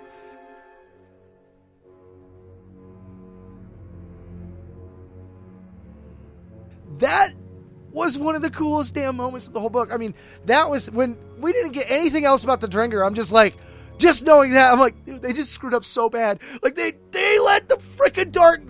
I think if the Drengir tend to be the big threat to the Force, to the Jedi, and the galaxy itself, the fact that the Jedi kicked it free after the Sith locked it down, that makes me so excited. I get a kick out of this. I the statues are super interesting in in the story itself too, because like you have the statues there, you don't know what's going on. They take the statues out and they set the, the darkness free. Basically, by removing the statues, um, they release the Drengir, and they weren't entirely sure what was going on, so they bring the statues back and lock down the Drengir again. But in that interim time, when they left the station to when they went back to the station, the Nihil, the two Nihil that were in the story the entire time, we didn't realize who they were. Um, they basically called in all their, their cronies to come take over the station. And so they get back there, and you have all these Nihil now infil- infiltrating the, shi- the, the station. And so instead of locking things down, they locked all the Drengir down and then decided to release them again to attack the Nihil. Mm-hmm. And so that's actually possibly some of the ways that the Nihil could have gotten off, or the Drengir could have gotten off, is on one of the Nihil ships, True. should that have gotten away. Um, because you had basically the Drengir now fighting the Nihil and the Jedi kind of sneaking away, um, knowing exactly what they did. Right. And, and while this was going on too, there was this whole secret cargo on the vessel, uh, you know, and it was always being hinted at and stuff. In the end, it was just spice, if I recall correctly. But it was like one of those things, like Yeah. you find out, like, okay, yeah, the vessel isn't quite on the up and up. Uh, Lux knows a lot of things that's going on with, you know, Affie's mom, and the more Affy learns, then it becomes this internal struggle with her as to, you know, does she confront her stepmom or her adopted mom? Does she turn her mom in? Does she look the other way and continue to move forward? Um, and I mean, we get a resolution there, but I love the way that as her story progressed, she would get more information that would keep changing where she was landing on that spectrum. Um, so, you know, when you get to the final moment where you find out what she does do, I was questioning all the way up to the very end, like, which way is she going to go here? I think it is like I was questioning what she was going to go do too, because the way it's framed, it is framed as in she can take over the Byne Guild and fix everything, but she has to wait 20, 30 years until like her mom's no longer willing to do it or able to do it. Um, and so she can either get her mom in trouble now with the the authorities or Eh, or wait 30 years and fix it from within. And both solutions are viable. Like what do you want to do? Do you want to save the indentured servitude now or do you want to let people live indentured servitude for 30 years and fix it then? And so it's it's one of those like what are you willing to put your mom in prison to fix this issue? Right. Uh, and when they do go back, the Jedi, when they went back to the station, I love the fact that they did it without the council's uh, permission. I mean, Reed Fox out. He's like, dude, we're going rogue, dude. like, oh yeah, rogue Jedi. Yeah. uh, well, so it was about this time in the book where we're at Maxi Station. We've already seen the Drengir. You know, I know that they're plants and all this stuff, and I've seen the video. That's when I finally got the comic, you know, and, and I hadn't read all of the comic, but I was seeing a lot of the covers. The covers gave away a lot more than the story in the comic has given away at this point. Um, there's one of the covers where you see Keeve Trennis going head to head with one of the Drengir, and like that's where I got the vibe also of it being Little Shop of Horrors, uh, the the feed me Seymour plant kind of thing, because it definitely in this one it's just a giant mouth with a bunch of leaves and tentacles. And that's basically what you're dealing with it's a it basically it looks like a bush with like a parrot beak Yeah, on it yeah, and like tentacle uh, like vine tentacles sticking off sticking up of it Yeah, I, I like though the idea of them getting into you and controlling you. Um, I, I, God, I really hope they play with that. I would love to see like a whole contingent of the Jedi get taken over. Like, how cool would that be to have like half the Order in the army of these guys as thralls? that's kind of the, the where the comic book series seems to be leading because like Sskeer was taken over and he was completely under uh, like under their control and then he fought back and he's like no I'm fine. But like as you go in the comic series as the comic series continues you realize he's not fine. They realize he's not fine and he realizes he's not fine. Oh, boy. and so it's it's a it's kind of a battle of like I am not strong enough to battle these things. Um and so it's uh, like the like mercy kill sort of thing but we that hasn't happened yet but uh and not to spoil anything I, I don't know if that will happen but that seems to be like what they're leaning towards in the storyline Yeah. Oh man, I I gotta say I really enjoyed the story. Um, it was definitely a fun ride. I like the fact that even though we thought Dez's character dies, and when we bring him back later, like the way that that played out worked. Like, you know, I you bought into it. You you didn't believe for a minute that he was dead. I totally. I, I was hooked. They they bamboozled me. Uh, so when he came back, I was I was fist pumping in the air. I was like, yeah, I was excited about that. yeah i didn't believe it because he was basically billed as one of the main characters and he was killed off screen like he um, basically goes behind a, a, a trap door sliding trap door. He gets sucked into another room not realizing it. It was a total Scooby Doo door too, like one of those. Which it was a total yeah yeah exactly. Um, and he is essentially quote unquote killed. Yeah, you never see the kill. You just assume that's what happened, and you see a lot of um, things that supposedly incinerate you, but you Yeah. don't understand exactly how they work because it's alien technology, and so it's a lot of we don't know. It's presented as what the characters don't know, Mm-hmm. Right. and so that's why I'm sitting there going, "He's not dead." Uh, I don't know where he is. I don't know what happened. Right. But I know he's not dead. I thought he got tra- teleported um, elsewhere.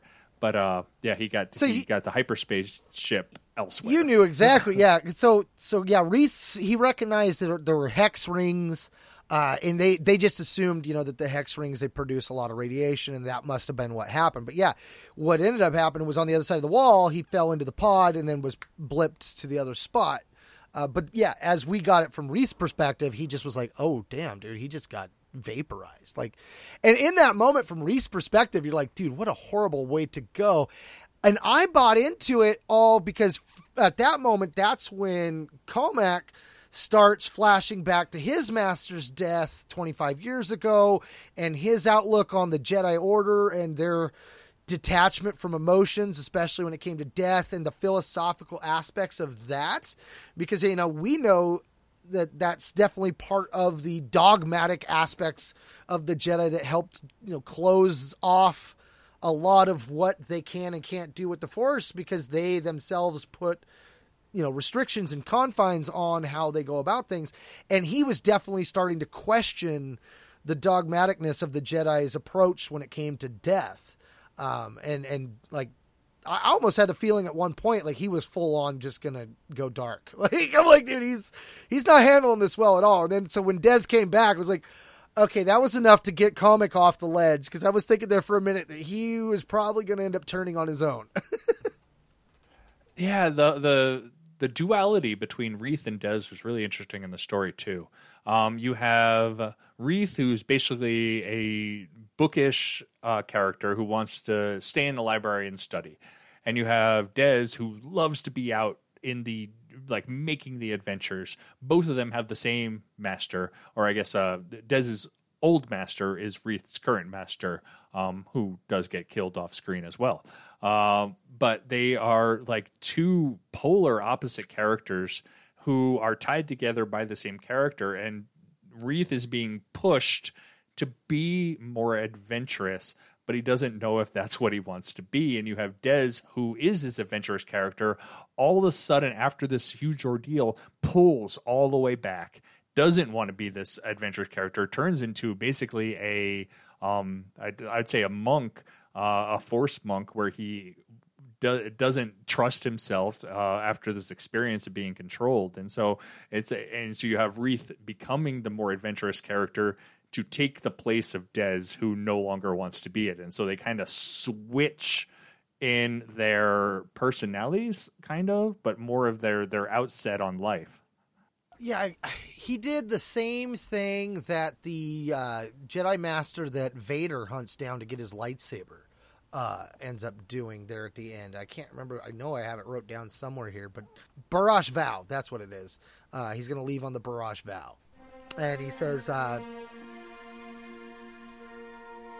Those who took the vow spent years, sometimes even decades, in deep meditation and in solitude.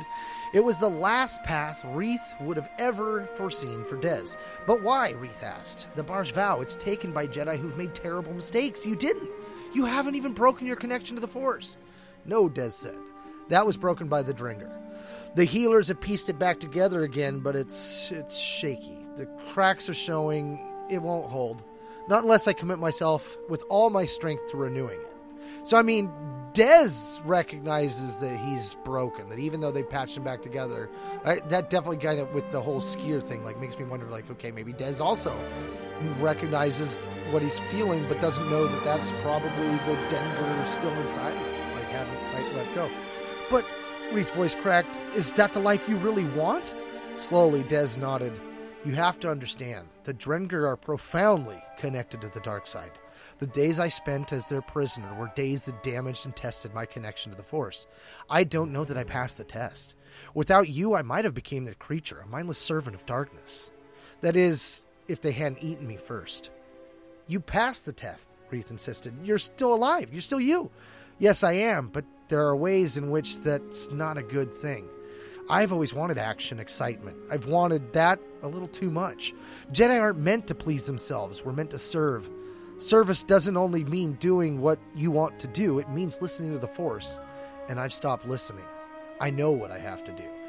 And, you know, because of the fact that you've got these two different Jedi, like you were saying, you know, Dez was always the swashbuckling adventurous, and now he is, you know, basically telling Reath, like, look, man, I've got, I've been doing things wrong. I got to do things in a different way.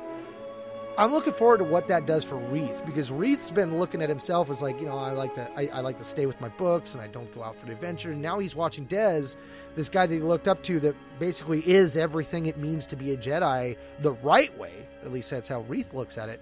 And he is now deciding that maybe he should step back and do something more the way Reath does. I like I like Claudia Gray's stuff, so I'm hoping that she's the one that kind of breaks that down for Reath. But I have a feeling that it's going to be a different author. Like the way that these characters are being used, I'm I'm hoping it's not a disservice because I, I want to see those kind of things picked up and I'd like to see that played out more, especially internally for Reath. Uh, I think that's a profound interaction between those characters and can significantly sway a lot of decisions he makes moving forward if they come back to that moment inside his internal thoughts. Yeah, so Reath is um, one of the main characters. It looks like in the upcoming Out of the Shadows by Justina Ireland, Aha. who also um, has uh, uh, quite a few of the previous characters. Uh, Imri um, is in it, uh, along with Vernestra Rowe. And looking at the cover of the book, doesn't say it on the publishers, but it looks like um, oh, who was the from uh, Test of Courage, the the scientist uh, Avar, not Avar. Um, Oh, the uh, oh oh oh Starros, Starros, the Starros or whatever. yeah, the Starros. Um, I, I can't remember her name for me, the life of me. Yeah, I yeah, I know I know who you're talking about. The one that was so curious about the lightsaber and the whip and all that. Yeah. Yes, exactly. And, and you know, I like Justina Ireland's uh, character usage in A Test of Courage, so it'd be interesting to see. And that's is that also a, a young adult one, or is that a Del Rey one? Uh, that is, I believe, Justina Ireland's writing it. It will be upcoming young adults because I know all of the authors. Like we got the Claudia Gray writing the young adult, Justina Ireland wrote the middle grade, and Charles Soule wrote the adult. They switch. Um, they they're not they're not sticking with their uh, like this person writes this level of reader. They they all switch up what they're actually doing. So Justina is going to be writing the young adult in the next release of three books. Nice, nice, yeah, excellent. So uh, another cool moment that I liked was during the dismissal of the Jedi. Uh, it was around page four hundred and six. Uh, let's see. So while standing before the council, we get this great line. He says, uh, You're each aware, of course, the dangers of when Jedi go rogue. Even Wayseekers have protocols to follow.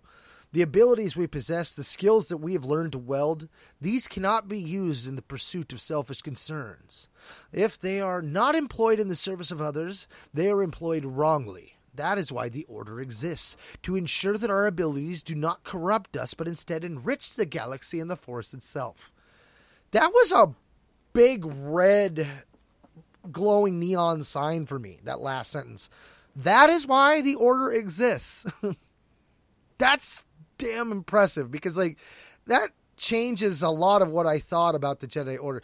The Jedi Order is there to police Force users in a sense, it's to keep them doing what's right and that wasn't a what my brain I always I always saw it more as like a religious commune where everyone got together and studied the force and he's implying that no the order is there to make sure that we do not be corrupted by our abilities and instead we enrich the galaxy and the force itself that gives me a promise of maybe we're going to see a definite schism uh, uh, with the the Sith and the Jedi down the road. I mean, we already know that officially the Sith spawned from the Jedi in the new canon, um, 100%. So like, maybe that has part of how the Order got founded. Maybe the Order became founded due to that schism and that split. Like, oh, I'm excited about that. Those little throwaway lines get me so damn stoked, man. Yeah, I still I think like I think the rule of two Sith are existing at this time because I believe Bane. I don't know if it's been confirmed in anything, but strongly implied that that thousand years before uh, of Bane's line is still in existence during this time. Whether they get uh, involved in any of this is another matter, but I don't think these. I don't think we'll see the formation of the Sith from this storyline. no, no, I mean, I'm meaning like farther, farther back because uh, Oh, okay. I, I want to say it was a test of courage that gave us the, the smoking gun that, that the ancient Jedi were where the Sith came from. The Sith came from the Jedi. Oh yeah. Um, So yeah, just it's one of those things. Like every time they toss something like that out, I'm just immediately thinking like, "Ooh, are we going to get another era farther back?" Like you know, because there's always been that push to bring uh, Revan into canon, and if they were to do something like that with Revan, I would hope that they would put it something even farther back than where Revan was set in Legends canon. I want to say the Revan story arc, and correct me if I'm wrong, was anywhere around 5,000 years before or 3,000. I think it was closer to 3,000, right? Revan's uh, right about three. He had three and change, I believe, three thousand and change. Where in, and I mean they could probably put him in that same time frame, but I want to see something with Revan like even farther back. Put a big gap between there so they can do a lot of things with it. But like that would be cool if these type of things are seeding up a story era even farther back down the road. Like it, like even like what they did with uh, Dawn of the Jedi later. You know, I mean, we had the the Tales of the Jedi and all that stuff, which was our older stories, and then they went back even farther with twenty five thousand years with Dawn of the Jedi. It was like, and here's a whole new concept for you. yeah, and that was the largest leap they've ever done. Um, going from like all our stories five thousand years back, yeah, we'll just jump back twenty five thousand years, and they used that number so much when Disney bought um, Star Wars. They're like, we have stories spanning twenty five thousand years. I'm like, you're kind of overestimating that number a little because you have like two stories at twenty five thousand years, and everything else is like twenty thousand years later. right. Uh, I liked also at the end, you know, getting back to Claudia Gray staying so character driven. She gets into Reath's head there at the end. I understand, Reath said. I've been thinking about that too. His resistance to the frontier assignment that had been all about what he wanted. Not about service. Honoring Master Jora with a fire and a vigil meant nothing if he didn't honor everything she taught him. By taking the assignment on Starlight, she'd been trying to teach him what service really meant. I'm learning, Master, he thought. Dez seemed to recognize the impact his words had had on Reath. What will you do next? I think. Reath paused, then nodded. I think I just figured that out. Uh, and so he's decided he's going to go forward with that mission because all the way up until this point, he has been convincing himself like he just needs to get back to the library. That's all he really needs to do. Um, and I think it's it's really it's Dez's coming to the realization that he needs to do the rush vow that that pushes him towards like I need to do what is right. I mean, Dez is doing something that is shocking me. I don't think Dez should do it, but the way he lays it out, it's what's right for Dez. And in that moment, he realizes that his right is to honor his master and to do what he felt his master wanted for him or what she felt was best for him. Now, whether or not that ends up being a bad thing for him, we'll find out in other books. well, the entire story, everything that happens to him in his story, he constantly goes, Well, this is a good example of why I should be in the library. oh no, this is like the perfect example of why I should be in the library. I do I should not be out here. This is exactly the reason why. Look at des This is exactly the reason why I should not be out here. Like throughout the, the entire book. And then you get to the end and he goes, That is the reason why I should be out here. Right. Well, and a good chunk of that too, I think is how he processed his emotions and his feelings about the girl that he thought was a refugee that turned out to be one of the Nihil.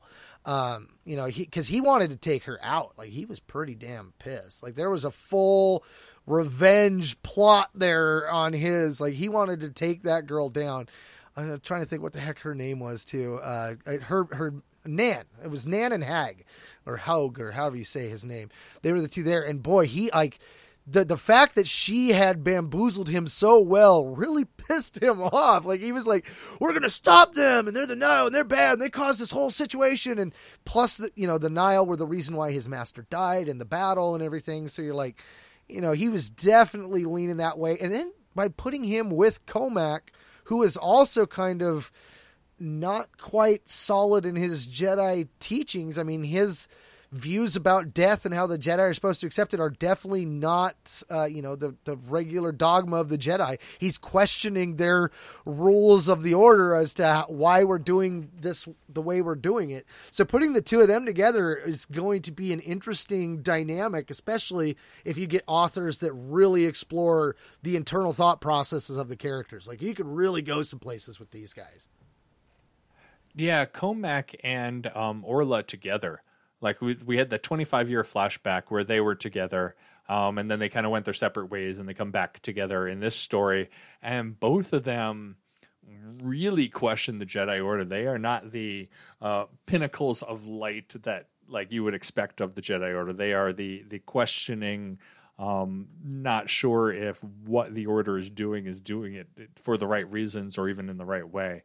And so I think like um, besides giving a, a decent story of them 25 years ago and not having anything to do with this story, I liked that um, how their past kind of influenced their decisions in this story and how it's driving both of them to reevaluate their relationship with the order where orla kind of does her own thing. It like in a, she's a sanctioned um yeah i yeah pathfinder or wayfinder where she kind of does whatever she feels like she needs to do. You lets the force guide her. Um whereas master cohmac then takes on reath as a, his apprentice again not knowing what he's doing but that's apparently like he sees that as the force telling him what to do. Right. You know, we get the Drengir, and they're definitely a bigger threat than the Nihil, and yet it's it's almost like Lucasfilm, Del Rey, or whoever. You know, they're, they're just holding on to the Nihil. It's got to be this big bet, like because when you get to the end, Nan shows back up. She's with the Nihil. She goes to the leader, who we know from the last uh, book, Light of the Jedi, Marchion Ro. Although I, I still think Marchion Ro would sounded better, but Marchion Ro. Uh, so Nan dealt before Nan knelt before the leader of the Nihil, the leader, the I, Marchion Ro, a figure so high above her she'd never have presumed to dream of any meeting. She would have prostrated herself before him, never had she felt so unworthy of her stripes. But her emotions were less important than the communicating of the facts. My guardian Hague was killed by the Jedi's tricks, she said, along with so many of the others. I only survived because I returned to the lower tunnels to make sure they were clear of the other Drengir. Marchion Ro nodded. The light shimmered dully on his metallic gray skin. You are not to blame, he said. Their deaths are the responsibility of the Jedi, and the Jedi will pay. Anger in his voice restored Nan, gave fuel to the vengeful flame inside her. And yet, she had to caution him. I fear the Jedi are very powerful. They have abilities unlike anything we've ever encountered before. Marchion Rose smiled merely. You are wise to fear the Jedi and the Republic, but they should fear us in return. For the Nihil will be the destruction of the Jedi. At which point he then responds, Denial is not just a river in Egypt. Right? Uh, yes, that would be. But I'm just like, I go back to you know what I know of him towards the end of that last book and his intimate knowledge, his family's intimate knowledge of Jedi, how to contain Jedi, and in fact, he has a Jedi imprisoned at this moment. Um, No, I think this is before that. is this still before the ceremony? I think I, I think I think it's still before the the ceremony. I think we're um, a couple weeks uh, before the ceremony. Okay. So it's uh, So he doesn't yet. he- then. he doesn't yet. He's in the process. Right. Well, when he got that Jedi Master, uh, was that Greatstorm? I think it was. Yeah, Loden Greatstorm. Yeah, when he got him, like there was definitely this vibe, like his family had dealt with Jedi before, which is where I lean towards. You know, if if he was one of the two of you know many of the two, because we don't know how many groups of two there were from Bane to Palpatine, but if he was one of those, whether he be the Sith Master or just the Sith Apprentice at this time. I kind of almost make more sense for him to be the apprentice because the master could put him out there more. You know, like if he gets struck down, well, it's just my apprentice. Um, but if that's the case, I, I definitely would feel like you know they're they're more of a threat. But without that, that's all my speculation, right? But if you take that out, I'm like, what is what about the are such a threat to the? Je- I just don't see that yet. Um, and the only way I can is to is to tie him to the Sith. And I, I do that also because you know you think about the the Drengir in this book. The only people that were able to contain him were the Sith. I feel like I feel like that there's some importance here. I feel like that the only way we're going to contain these things in the box is by getting the Sith involved, and I feel like the only way to do that is to have someone that's a Sith. And if Marchion Ro is that, then it's like, well, how do we get him to the point where you know he basically pulls the Venom with Spider-Man to go up against Carnage, kind of thing? like, when are we going to have the team up here? It's got to happen. Oh, that's, I see.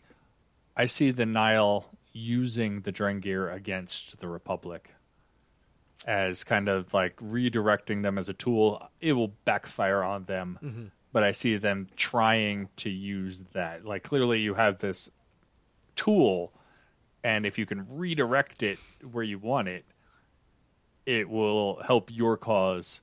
Um, so that's kind of kind of where I'm leaning towards what's going to go, regardless of Sith aspects or not Sith Right. aspect. This is this is what your the, the the future plans. But I think we're going to get a lot more. We still have what, years of this storyline to go, so uh, Right. we're only three books deep, and really they all cover the same exact time period. right same events really and you can almost see this being one of those things where you know you're not seeing it yet but we'll see it as it moves forward kind of thing you're like well you know as they give you a little treat here and there we may find that this is going to shift in a totally different direction based on book five you know like Yeah. we're just assuming right now it almost seems though like like what you describe is kind of what the Jedi did with the Drengir against the Nihil. like maybe that's where the Nihil are like, well, you know, the Jedi were able to quickly get those, and, and even the gardening droids, you know, to, to work against them and stuff. Like maybe they do something like that. Uh, I I just got to say though, I'm excited about the Drengir, especially the idea that they can take over people. Like watching what they did to Dez was was interesting, but knowing what they've done to Sskeer is terrifying. I yeah, I'm enjoying them so far. I'm I'm interested to see where they get taken in all of this because I can I can see like they have a lot of potential to wreak havoc. So, with that, I think uh, it's a good time to go into the cover and how we'd rate it. Um, the cover on this one is just uh like an action shot. We got what I assume to be uh, Reath on the front and Affie in the background. Um, an action shot looks like she's about to throw a grenade and he's about to defend. I would say, if anything, this has to be in the moment there at the very end when the uh, battle between the Drengir and the Nihil and the Jedi are all coming to a conclusion. Um, I recall the scene where Affie takes the grenade out and blows up that one main atrium. So I kind of have a feeling like that's the moment pause. It's got kind of almost a chalk like look to it where the details and the lines aren't really crisp, but it works. Like I, I'm, I'm kind of like the look of it. Yeah, it's fine. It doesn't stand out to me. It looks like a generic Star Wars cover. right with the with the classic golden age of the Jedi robes that they have, those new ones. Um, I how would I rate this one if I was to rate this one just of the High Republic books themselves? I think I would probably rate this one the highest of them. Um, out of all the new canon books that are out there, I would say that this one is a pretty high. Uh, it's definitely past the halfway point. I, I think that this book and, and its story got me more excited for the potential of this series than any other book has got me excited for potential. Um, so I, I think I'll give it a, a solid seven and a half. Um, you know, it was contained. I didn't really care for the flashbacks, like you said. Like you could excise those from the book, and it would just work. Um, so I think that's probably the main reason why I'm not going to give it a higher rating. Is only for that. Everything else in the present, I got a kick out of the the way they played with the Force and the philosophy, and the way they gave us tidbits about the Jedi Order. Uh, you know, the location of the temple and stuff like that. That was just all awesome cherry on top for me type stuff. Yeah, I'd give it um, my rating. I, I'd say out of the, the three uh, High Republic books, I, I rated this one the highest. I think this is the one I had the most enjoyment of, and I would say like overall, I'd give it probably an eight out of ten. Um, I really enjoyed the book. Even the parts I didn't like didn't detract enough from it to kind of lower my, my rating. But I would hundred percent like there there were parts that like the, the flashbacks I would have pulled off. There's a definite lag in the middle of the book, um, and I had uh, one more uh, major. Oh, the the spoiler of the Drengir, but that wasn't. That wasn't Claudia Gray's fault whatsoever. That was more the PR. It's the Lucasfilm PR department that did that. Got him deep. Yeah, uh, that's funny too, because like, you know, the fact that both of us had that same situation, you know, a lot more people probably ran into that same conflict. Like, oh, damn it, why they go on to StarWars.com today? Well, it's like you're talking about uh, this evil plant is going to be one of your main villains, and then you're reading a story where they're going to a space station that is surrounded by plants. Wait a second. right? An evil plant is one of your villains, and you're on a space station surrounded by oh. Well, it's funny, the plants are the bad guys. right? even even Disney under Marvel had the, the the foresight to be like, all right, Tom, you're about to give the trailer for Spider Man. let's point out that you might not want to watch this if you haven't seen the end of Endgame. Uh, it was like, where is that So- spoiler warning? Yeah, but otherwise, I gr- I really enjoyed this book. I thought it was a lot of fun. I listened to the audiobook. I thought that was a lot of fun. Um, I'm gonna have to I'm- listen to that with the whole Matthew McConaughey aspect because I did not. Yeah. I missed that. I didn't catch that ever. And now that you say that, looking back on the character, I'm like, oh my god! Like it totally. There were moments where he definitely was channeling the uh, uh, Sahara version of Dirk uh, that he played in uh, in that Sahara movie. Yeah, it it was a lot of fun and claudia gray she's more hit than miss and even like the ones that i didn't enjoy as much of hers were still some of the better books. Like bloodline yeah it's not one of my favorites but it was good. Lost stars is definitely one of my favorites as i know you and nate had talked about before. I agree 100% with that. Master apprentice is one of my favorites in the new canon and that's all her. And so this is kind of she's she's a fantastic writer and i i um I, I'd like to see where she where she goes next in the High Republic. I'm not uh, sure exactly which one she's taking on next.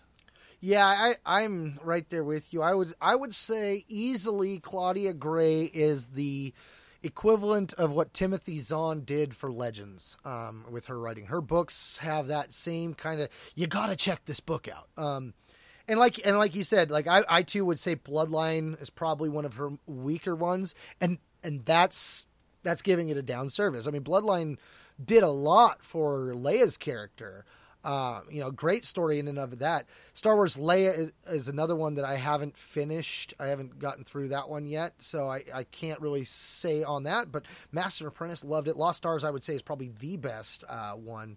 Um, and then Princess of Alderaan, I haven't read that one either. So I mean, I've got to get into more of her stuff, but she's definitely been writing stuff in a way that the characters come to life in a way that more of the newer authors aren't capturing. Like I, I'm just finishing up with uh, Victory's Price by Alexander Freed, and he's thrown out so many characters, but I, it's been hard catching and latching on to any of them. In fact, I think the only reason why I like Victory's Price more than the other two books is because this book made it more clear that Hera played a bigger role in things. And so I started to look at the third book as a Hera story, and I'm like, okay, I can get into it for that. But that's mostly because everything I know about Hera from the TV shows. Like, so to get an author that really gets into these characters and stuff and, and flushes them out in a way that makes them feel refreshing. Like I want to see what she can do with some of the characters that I love more. I mean, she's doing a great job with new characters, um, and we know she's done good with Leia. But I almost want to see her doing a Rey post uh, episode nine story. Like, oh, that'd be that'd be my jam. Yeah. So um, what you're saying, Leia, uh, Leia, Princess of Alderaan. You you had mentioned it as two different books. Leia, Princess of Alderaan is the is one book. That's just the subtitle for it. And our next um, set of novels for Light of the Jedi, uh, or sorry, the High Republic. Um, she's not doing one of the next set. So we have the adult novel is by Cavan Scott, Okay. which is The Rising Storm. Um, the young adult, like we talked to uh, Justina Ireland, Into the Dark, and then the middle grade is Race to Crash Point Tower, and that's by Daniel Jose Older. Oh, nice. So two of those are the comic artists, or comic authors um, for the High Republic uh, doing um, the books, which uh, I know Daniel Jose Older is generally a book author, Right. Not much. He, this is his first comic series, so he's uh, And Cavan Scott, I've- this is his first actual book, right? Like an adult book.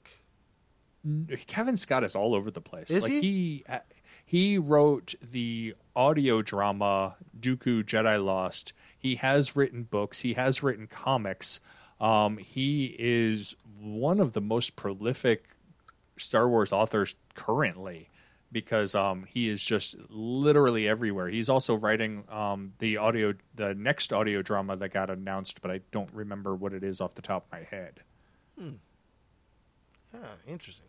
Yeah, I, I recognized him from the kids, uh, a couple kids' works that he had done. Yes, Y- yes, he had written. Um, oh, the oh, I can't remember the names of them off the top of my head, but I really enjoyed them. They were, if I, I'll look it up right this second. Um, Adventures in Wild Space.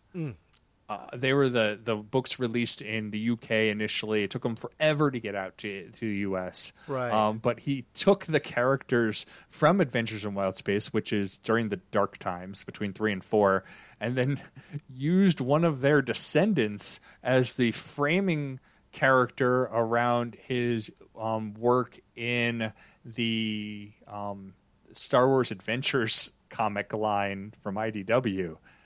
And like those stories were they were kid stories geared towards kids, but I loved the framing characters that he kept bringing back the Graff family. And so I I've greatly enjoyed a lot of his stuff. I like his he's writing the High Republic um, Marvel series now with Sskeer and stuff, and so his um, I'm I'm enjoying uh, his work, and so he's generally been uh, more hit than miss from what I can tell. Nice. I do like the idea that they're letting them do the different medias because, like, you know, sometimes you find out, like, hey, this guy really does a good job over here. Like, I mean, I was impressed just seeing Charles Soule's first book. Like, it was, uh, you know, the more I, the more I'm pausing and, and looking back on things, I'm like, I'm kind of feeling like maybe Charles was the one that didn't interpret things the way everyone else did. But I, I don't know. As that progresses, that opinion is changing. Yeah. All right. So Cavan Scott, the, I mentioned he was doing the audio drama. It's called Tempest Runner, and it's um, f- focusing on Lourna Dee, who's uh, one of the uh, the, Nihils. she was a yeah, Tempest one of the. She was one of the the, the second the second sp- the second one of, of the three below the uh, Yeah. before the below the eye yeah, on. She's one of the three Tempest runners. Um, he had three of them, and they each had their own Tempest. And yeah, she was the, she was actually I enjoyed her the most of the three of those. She seemed like Yeah, to be the most badass of them. Yeah, so of the three, one is killed in Light of the Jedi, so we don't know if he will be replaced. Um, uh, Kassav, is that who? Yeah, I think Kassav was the one who was killed. But yeah, that should be interesting. Which actually that's kind of cool though because I mean the fact that she is the Tempest runner and they name it after her. Like I, I'm maybe that'll be the book that gives us the real big bad of that group because I'm still waiting for that. I'm like I don't know. Oh yeah, Kassav. Kassav Milliko was the one that died, and Pan Eyta is the other one that's still alive. Yeah, yeah. So we're down to two who we don't know what's going to happen with the Nihil in general. Their their political structure may be in uh, turmoil. Yeah, maybe. I honestly, I'm looking at the picture of Lourna Dee here that- since I pulled it up, and I'm like, oh, that's. I, I don't know why I thought she was a human. a Twi'lek with a massive helmet on, and she almost looks like she's got like a uh, alien xenomorph like on her chest. Like, she does look creepy. I think, yeah, they probably called her out as a Twi'lek in Light of the Jedi because she was one of the major characters, but I don't remember really anything about her. Right. Because Kassav was such the focus of attention in that book. Right, right. Yeah, he definitely did. Uh, well, my man, anything else on Into the Dark before we uh, go into the closing? I no, I, I think, uh, like I said, I, I greatly enjoyed the book. I liked uh, the way that uh, Gray writes her characters, and I liked uh, that. Uh, I like to see where things are going to go from here Yeah, I as agree. we finally move forward in time with the next series of novels. the push the push is here yeah I, and in fact i'm curious as to as each group comes out if they're going to do like these first few books did around the disaster if there'll be like some kind of main event that the next ones kind of overlap with and then we'll get another one with like a main event kind of thing it's a definitely you could go that route or you could go something along the new jedi order route where it was just the time frame and it was like okay now we're into this month now we're into this month now we're into this month. I almost get the feeling like this story might do some bigger jumping so they can kind of tell more of the era and flesh the era out and then go back and tell smaller stories that fill in the gaps maybe release wise, they're doing the exact same thing. So for the this the first series of novels, the adult novel and the middle grade novel, the top and bottom essentially, if you will, um, were released on the same exact day, and then the young adult, the middle one, was released a month later. They're doing that again. interesting Um, the adult novel and the middle grade novel is again being released at the end of June on the same day, and then the the young adult novel I think is being released about a month later. Huh. Oh, that'll be cool. Eh, look forward to it. We'll watch your progress with great interest. See what you did there.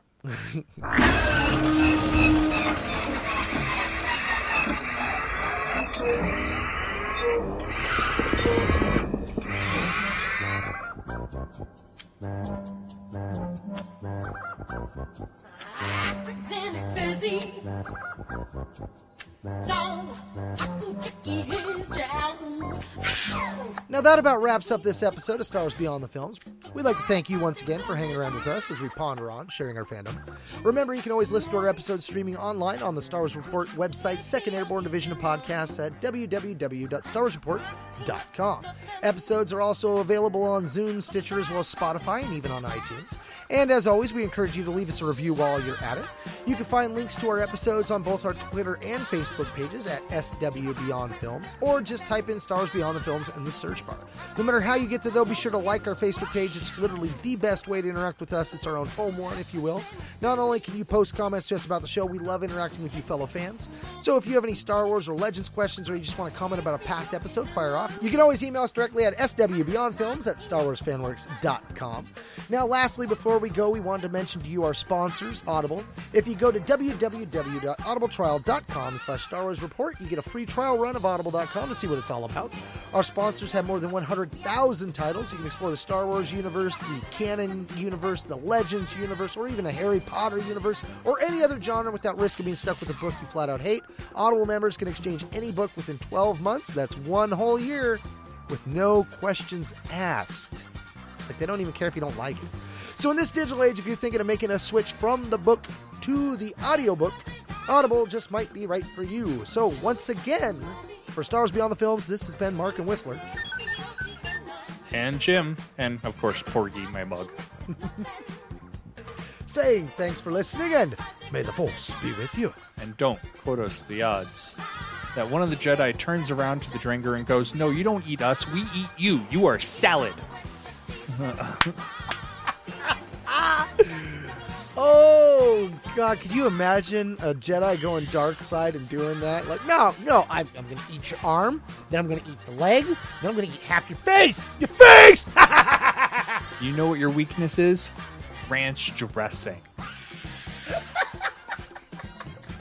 Ah, croutons! You're all doomed! We found croutons!